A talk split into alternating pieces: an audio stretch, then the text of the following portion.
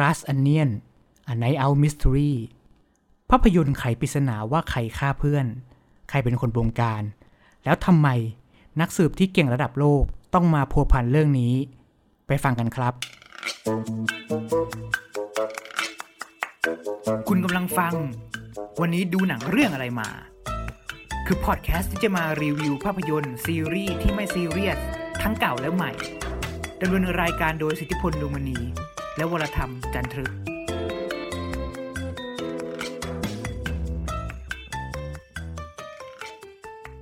สวัสดีคุณผู้ฟังทุกท่านครับ พบกับวันนี้ดูหนังเรื่องอะไรมา พบกับผมสิทธิพลดวงมณีครับ ผม WC Warm ครับ ไม่ง่ายเลยสำหรับในปัจจุบันที่จะมีหนังที่เกี่ยวข้องกับการอ่าไขปริศนา เกี่ยวกับฆาตกรรมอะไรแบบนี้ หลาย ๆ คนอาจจะนึกถึงหนังเก่า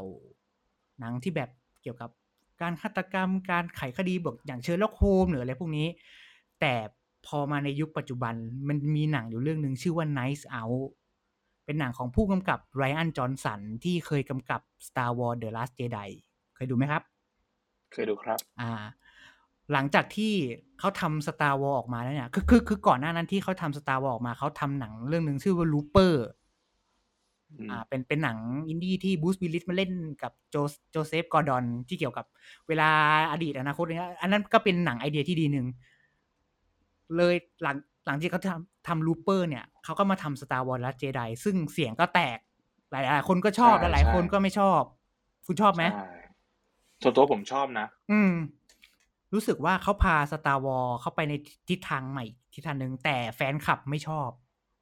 ใช่อืมหลังจากนั้นเขาก็ลาวงการ Star Wars ไปเลย แล้วมาทำหนังเรื่องใหม่เรื่อง Knives Out ที่ได้แดเนียลเครกมาเล่นเป็นนักสืบเบนัวบลองอ่าอ่าใช่ซึ่งซึ่งฉายในปี 2019 มั้งไปปลายปีเท่าที่ผมจำได้ ซึ่งมันก็ประสบความสำเร็จออกมาก เพราะว่าทุนสร้างแค่ 30 กว่าล้าน แต่ได้รายได้ไปประมาณ 30 กว่าล้านนะเท่าเท่าเฮ้ยสามสามร้อยกว่าล้านเท่าที่เยอะอะท่าที่เยจำอะได้ได้ก็เยอะคือเกินเกินเกินทุนอะได้กำไรเยอะใช่มาก ใช่ ซึ่งงบส่วนใหญ่ก็หมดไปกับการจ้างนักแสดง เพราะว่าจ้างอย่างคิสอีแวนมาเล่นจ้างแดเนียลเครก Daniel ซึ่ง Craig ซึ่งค่าตัวเขามาสูงแล้วคริสโตเฟอร์พลัมเมอร์ที่แบบแก่แล้วก็ยังเอามาเล่นอีกอะไรเงี้ย ใช่ ซึ่งหนังภาคแรกอะมันก็เกี่ยวข้องกับไขปริศนาว่าใครเป็นคนฆ่าคุณปู่ ใช่ อ่า ซึ่งหนังก็สับขาหลอกคนดูได้แบบ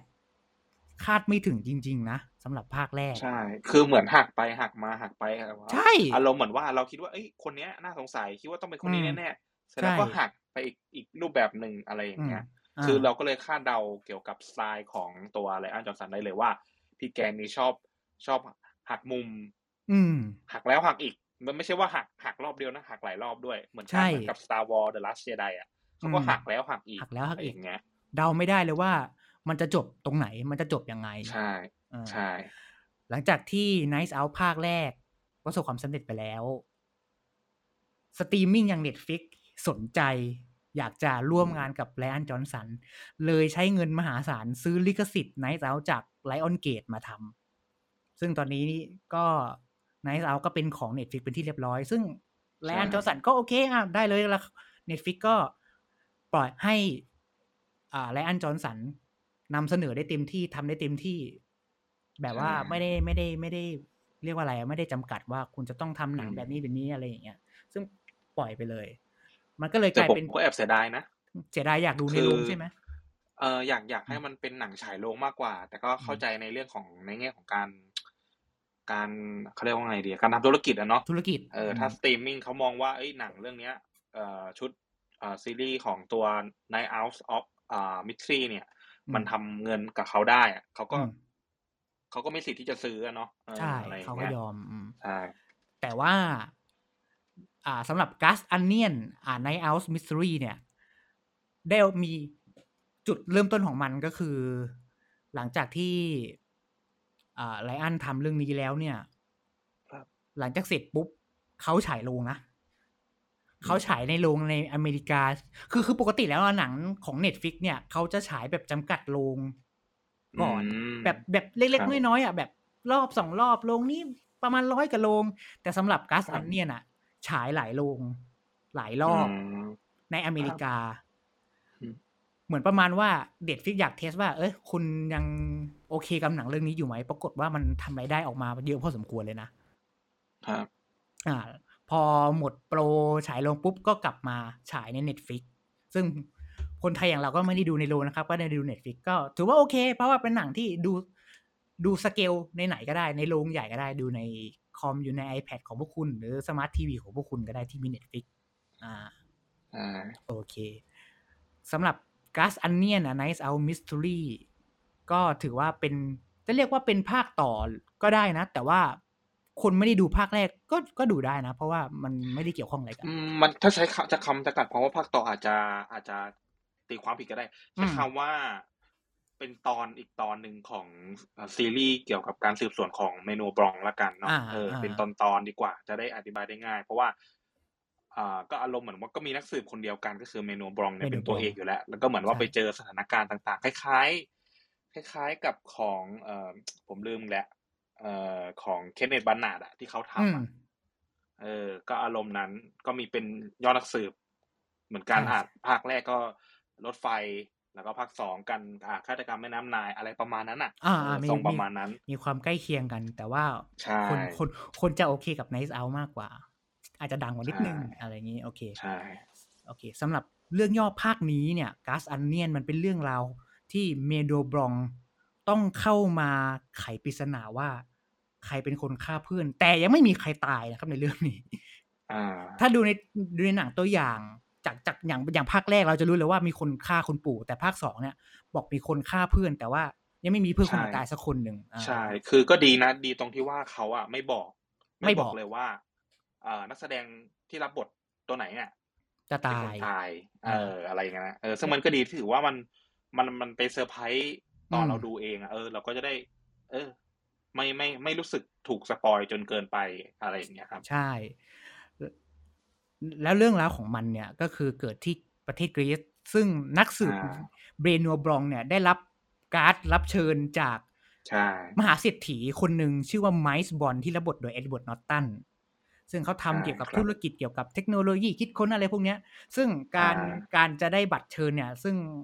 ไม่ได้บัตรไม่ได้เชิญอายื่นให้นะ แต่ว่าจะมีเป็นกล่องปริศนาเล่นในการกุ๊กกิ๊กกุ๊กกักซึ่งปริศนายังไงก็ไปดูในหลังเลยเธอเทเลอร์เอาเองแล้วกันนะนั่นแหละ ซึ่ง เบนัวบลองได้บัตรเชิญมาก็มาพบกับเพื่อนๆของไมล์สบรอนไม่ว่าจะเป็นดุ๊กที่รับบทโดยเดฟบาติสตาที่เล่นเป็นแดร็กซ์ใน Guardian of the Galaxy อ่าหรือว่าจะเป็นอ่าคนที่เล่นเป็นอากาธาในซีรีส์ WandaVision ผมจำชื่อไม่ได้แล้วว่าเป็นใคร ก็เขามาเล่นชื่อด้วยแคทเธอรีนฮานอ๋อแคทเธอรีนฮานโอเค ก็มารัเล่บนบทเป็เป็นนแคลร์เดบราอ่าเป็นสวเนาะเป็นสวใช่ใช่แล้วก็เพื่อนๆอีกหลายๆคน ซึ่งใช่ เพื่อนๆเหล่านี้มีผลประโยชน์กับไมล์สบรอนค่อนข้างมาก ก็เลยจัดปาร์ตี้กัน ไม่ว่าเพื่อนๆจะอยู่มุมไหนของโลก เมื่อได้บัตรเชิญนี้ไปดีมาเขาก็จะมารวมตัวกันที่กรีซและเพื่อไปปาร์ตี้บนเกาะ เกาะเกาะหนึ่งที่ไมล์สบรอนเป็นเจ้าของใช่ซึ่งเบนัวบลองก็ได้บัตรเชิญเข้ามาด้วยนะครับผม ซึ่งชื่นเชิญมาได้ยังไง ต้องไปดูเอาเอง อันนี้เราไม่บอกนะครับ ซึ่งมันสำคัญ และมีตัวละครอีกตัวหนึ่งที่ชื่อว่าแอนดี้ที่รับบทโดยเจเนลโมเน่ที่เป็นอ่านักร้องอ่าแต่เขาเคยฝากผลงานหนังเอาไว้อย่าง Hidden Figure หรือว่า Moonlight ที่เท่าที่เคยดูเป็นนักร้องผิวผิวสีอ่ามาเล่นด้วย ซึ่งเป็นตัวละครสำคัญมาก เป็นตัวละครที่เรียกว่าเป็นไขไขปริศนาในเรื่องนี้ได้แหละ มันจะสับขาหลอกคุณก็ตัวละครตัวนี้แหละ แต่สับยังไงต้องไปดูเท่านั้น ใช่บอคกรับไม่ได้ เพราะว่าเป็นเป็นจุดที่สำคัญมาก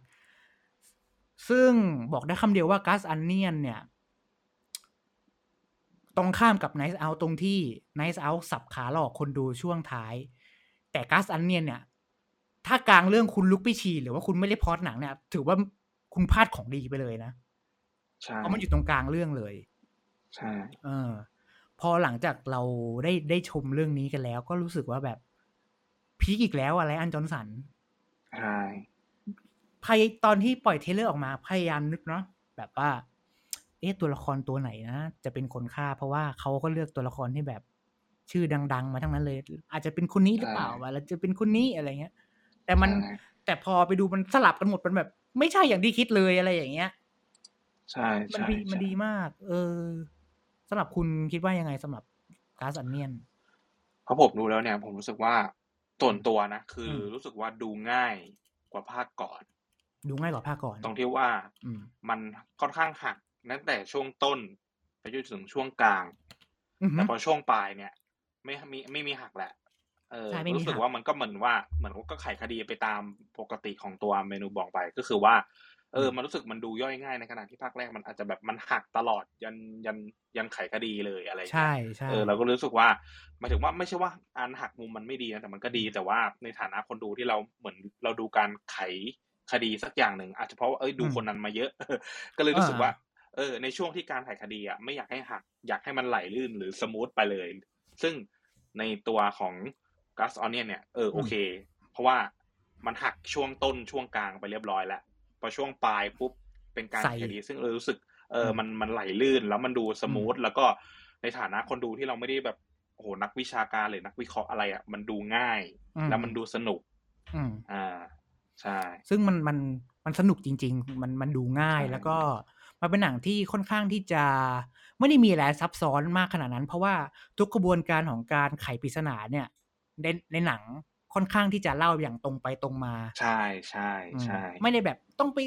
คนดูต้องไปนึกเอาเองจะต้องไปอ่าอ่าอ่าใช่อะไรเอาเองไม่ไม่ต้องเลยหนังเรื่องนี้ปูให้หมดคุณแค่ปล่อยสมองโล่งๆแล้วดูมันไป ใช่ ซึ่งหลังหนังเรื่องนี้เนี่ย หลังจากทำเสร็จแล้วเขาไปฉายที่เทศกาลหนังโทรอนโตที่แคนาดา ก็ได้รับความนิยมค่อนข้างมาก แล้วก็ได้คะแนนจาก Rotten Tomato ระดับ 93อืม จำจำได้ว่ามันมีอยู่ครั้งหนึ่งทั้งคนดูแล้วก็นักวิจารณ์ให้คะแนนประมาณเท่ากันเลย94 94อันนี้93 93อะไรเงี้ยเท่ากันเป๊ะเลยครับ แล้วก็เลยคิดว่าโอ้มันต้องออกมาดีแน่ๆซึ่งพอมาดูแล้วมันก็ออกมาดีจริง ๆ เออแล้วหลังจากก๊าซอันเนียนฉายไปแล้วเนี่ย ในระหว่างที่ฉายอ่า Golden Globe ก็ได้เสนอ เออเรียกเรียกว่าอะไรโนมินีสำหรับ รางเอ่อผู้เข้าชิงรางวัลลูกโลกทองคำซึ่ง Glass Onion ก็เข้าชิงด้วยสำหรับสาขาอืมภาพยนตร์คอมเมดี้และมิวสิควลยอดเยี่ยม แล้วก็บทบทภาพยนตร์ยอดเยี่ยมด้วยครับซึ่งภาวนาว่าปีนี้ขอให้ได้เถอะเพราะเพราะว่าปีที่แล้วเนี่ย เหมือนเหมือนมาใหม่แล้วยังไม่ได้อะไรเงี้ย แต่ปีนี้ขอขอขอขอให้ได้ ครับผม อยากให้ได้จริง ๆ อ่า ซึ่ง Glass Onion เนี่ย พูพูดตรงๆเลยนะ Netflix เขาก็ทุ่มเทเกี่ยวกับการทำการตลาดของเขาเหมือนกันนะ ใช่ เออททำแบบเป็นบล็อกปริศนาแจกอินฟลูเอนเซอร์อะไรต่างๆนานาต่าง ๆ นานาให้แบบเชิญชวนให้คนไปดู ซึ่งตอนนี้มันใช่เท่าที่ผมดูในปัจจุบันเนี่ยใน Netflix เนี่ยก็ยังเป็นหนึ่งในคอนเทนต์อันดับอันดับหนึ่งแหละมั้งที่คนกำลังดูอยู่ ณตอนใช่นี้ครับ นะอืมอาจจะเพราะเพราะด้วยว่าเข้ามาชนกับ เอ่อพวกซีรีส์ต่างๆเนาะที่ทางอืม Netflix เขามีแล้วเขาเพิ่งปล่อยมาไม่นาน ซึ่งมันก็ใช่โอเคแหละ มันก็แบบเบียดๆกันนิดนึงอะไรในในช่วงปลายปีนี้พอใช่ดีครัปบลายปีมีมีอย่างซีรีส์ญี่ปุ่น First Love อันนี้ก็ฉายอยู่อะไรออ่าย่างเงี้ยใช่อย่างล่าสุดก็คือ Alice in Borderland เนี่ยที่เขากลับมาอืมฉายเป็น season สองเนี่ยเออคนก็ดูกันหรือแม้แต่ Wednesday ก็ตามเนี่ย คนก็ เออยังเป็นซีรีส์ที่คนยังให้ความสนใจอยู่อะไรเงี้ยก็เลยเพราะฉะนั้นช่วงนี้เนี่ยก็เลยอาจจะมีเบียดๆอันดับหนึ่งสองสามสี่อะไรประมาณเนี้ยอ่ามันก็จะเหวี่ยงเหวี่ยงๆกันอยู่อะไรอย่างเงี้ยครับอืมพอมาพูดถึงตัวละคร Benoit Blanc เนี่ย ที่ Daniel Craig เล่นเนี่ยเขาให้สัมภาษณ์ว่าเขาจะเล่นหนังเรื่องเนี้ย ไปตลอดแล้วจนกว่าผู้กำกับจะเลิกทำอืมซึ่งก็บอกเขานะ เพราะว่าหมดจากบทบาทสายลับ 007 ไปแล้วเขาก็มาเป็นนักสืบ นี่นี่ก็งงอยู่ว่าทำไมทำไม Rian Johnson ถึงเลือก Daniel Craig มาเล่น ทั้งที่เขาติดภาพเจมส์บอนด์อยู่อะแล้วพอมาเล่นอืมเป็นนักสืบ Benoit Blanc เนี่ยเขาก็ดูเป็นนักสืบของเขานะแบบไม่ได้ใช่มีภาพเจมส์บอนด์เข้ามาลบเลยอะอืม ใช่ใช่ก็ถือว่ามันเป็นเป็นการอีกพลิกพลิกอีกบทบาทหนึ่งจากเอ่อเจมส์บอนด์เออมาเป็นนักสืบอะไรอย่างเงี้ยใช่ก็รู้สึกว่าก็ไม่ทำให้รู้สึกว่าเรานึกถึงเจมส์บอนด์อะ นี่ก็คืออมตัวตนของ Benoit Blanc ก็คือคนนี้เลย ใช่อะไรเขาเงี้ยฮะเขาทำตัวละครมาค่อนข้างดี แล้วก็มันมันเป็นนักสืบที่มันมีความเขาเรียกอะไรตลกขบขันอยู่อะไรอย่างอ่าเงี้ยเออ อันนี้ อันนี้อันนี้คือความพิเศษหนึ่งคืออ่าคือหลายคนอาจจะมองว่า ถ้าดูหนังไขปริศนาเกี่ยวกับการฆาตกรรมอุ๊ยต้องดราม่าต้องมีเลือดต้องมีการฆาตกรรมโหดรุนแรงแต่สำหรับใช่ Nice Out เนี่ยทั้งทั้งสองภาคเนี่ยไม่มีสิ่งเหล่านั้นเลยใช่แต่เป็นใช่แต่เป็นการไขคดีที่แบบ เก็บเล็กผสมน้อย แล้วก็ ให้มอบความสนุกความตลก สอดแทรกไปทีละนิดทีละหน่อยตัวละคร แบบมีตัวละครเพี้ยนๆอยู่คนนึงมีอะไรอย่างเงี้ย เออ มันใช่ก็เลยรู้สึกว่าเขาเขาสร้างบทมาดี และเขาแคสตัวละครมาดีและและทำบทของตัวละครแต่ละตัวออกมาดี ไม่ได้มีตัวไหนที่รู้สึกว่า ไม่ค่อยสำคัญหรือว่าตัวละครนี้ถูกพูดถึงมากไปทำให้ตัวละครอีกตัวหนึ่งไม่มีบทบาทอะไรเงี้ย ซึ่งเขาก็ทำออกมาได้เท่าเท่าเท่าเทียมกันนะอืมใช่ คือเกลี่ยบทออกมาได้ดีเออไม่รู้สึกว่าตัวละครนี้ล้นหรือว่าลดทอนลงไปโอเคแหละอืมเอ่อยอมรับว่าก็ต้องมีตัวเด่นบ้างอะไรเงี้ยเป็นธรรมดาเนาะใช่ใช่แต่ก็โดยรวมอะโดยองค์รวมอะเออก็ก็เกลี่ยบทได้ดี ใช่อ่าสำหรับตัวเมโดบรองเนี่ย มีอย่างหนึ่งที่ชอบนะสำที่พัฒนามาจากภาคที่แล้วก็คือ เสื้อผ้าอ่าใช่เราสังเกตว่าเสื้อผ้าในภาคแรกก็จะเป็นใส่เนคไทสวมสูทใส่เสื้อโค้ท แต่ภาคนี้เนี่ยด้วยความที่ไปต่างประเทศเป็นประเทศกรีซแล้วก็ต้องไปเกาะด้วยก็จะมีเสื้อผ้าที่แบบดูเป็นคุณชายหน่อยอะนึกออกปะก็จะเป็นแบบเป็นชุดมีผ้าพันผ้าพันคอ ตอนแรกก็แอบตลกว่าแบบมันแกล้งแดเนียลเค้กปะเนี่ยอะไรเงี้ยอ่าใช่แต่พอแต่พอไปอยู่ในหนังแล้วเออมันเข้ากับตัวละครตัวอื่นๆเหมือนกัน ใช่ใช่แล้ว ก็ดีนะเป็นเป็นการปรับภาพลักษณ์ให้เรารู้สึกว่าอืม เหมือนอารมณ์เหมือนมาเที่ยวพักผ่อนบนเกาะจริงๆใช่ใช่อะไรมันมีความเงี้ยคือไม่ให้ดูเหมือนว่าเอ่อเป็นการสืบสวนสอบสวนที่ดูทางการดูแบบจริงจังซีเรียสอะไรอย่างนี้อืมใช่ ใช่มันเออนั่นเนี่ยนี่ความชอบอย่างหนึ่งคือมันไม่ได้ซีเรียสมากเกินไปครับเออส่วนตัวละคร Miles Bron ที่รับบทโดย Edward Norton เนี่ยก็ต้องบอกว่า เราดูเราดูหนังครั้งล่าล่าสุดเลยก็คือ Birdman อะอืม เอ้ยไม่ใช่ Birdman ดิ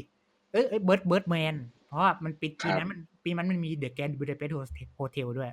เออมันฉายอืมฉายปีเดียวกัน พอเขาหายไปแล้วก็กลับมาใน Glass Onion นี้อีกทีหนึ่งตอนแรกเราก็คิดว่า พี่แก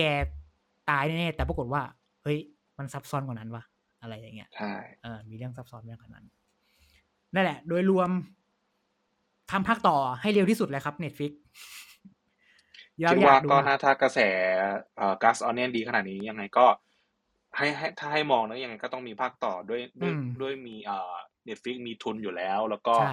กระแสตอบรับดียังไงก็มีภาคต่อเนี่ยเนาะก็คือเป็นภาคอาจจะเป็นตอนอีกสักตอนหนึ่งอะไรอย่างนี้ก็ว่ากันไปไปสืบอืมเรื่องราวใหม่ ๆ สถานที่ใหม่ ๆ กลุ่มคนใหม่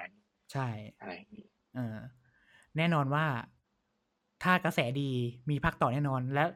ขอให้มัน peak ขึ้นเรื่อยๆเรื่อยๆเรื่อยๆจนทำให้รู้สึกแบบ เอ้ย มีหนัง Net Netflix ได้ออสการ์อะไรเงี้ยอืมครับคิดแล้วคิดก็ว่าแถมนิดนึงอะเนาะในเรื่องเนี่ยมี cameo ตัวละครลับอยู่ตัวหนึ่งเนาะเขาอ่าเอาโผล่มาเซอร์ไพรส์นิดนึง ใช่ว่าไม่รู้ว่าจะเป็นใครยังไงก็ไปดูกันเอาเองละกันเนาะใบ้ให้ว่ามีสองคน ใช่ใบ้ว่ามีด้วยความสองที่คนกองถ่ายเขาใกล้กันอ่าเขาก็เลยมาแจมกันอะไรอย่างงี้ใช่และอีกและอีกคนหนึ่งอ๋อมีประเด็นหนึ่งตุดที่หลายคนพูดถึงเบโนบองก็คือเขาเป็นเกย์นะครับ อืมเขาเป็นเกย์แล้วใช่เราจะได้ใช่เห็นซึ่งซึ่งอันนี้ก็เห็นชัดเจนเลยในในตัวของหนังเรื่องนี้ คือภาคภาคที่แล้วอะอืมเราไม่เห็นไงไม่เห็นด้วยความที่ว่า เอ้ยเหมือนแบบไปสืบอ่าบ้านคุณปู่ไปก็ว่ากันไปแต่อันเนี้ย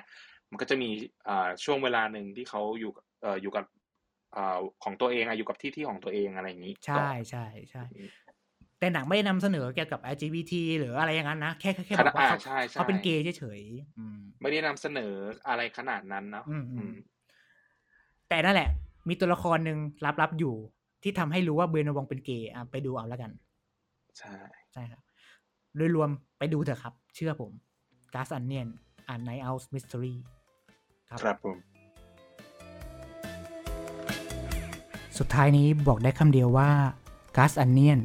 จะเป็นหนังไขปริศนาที่คนดูจะพูดถึงเป็นตำนานต่อไป w a r Netflix ทำหลาย ๆ ภาคนะครับ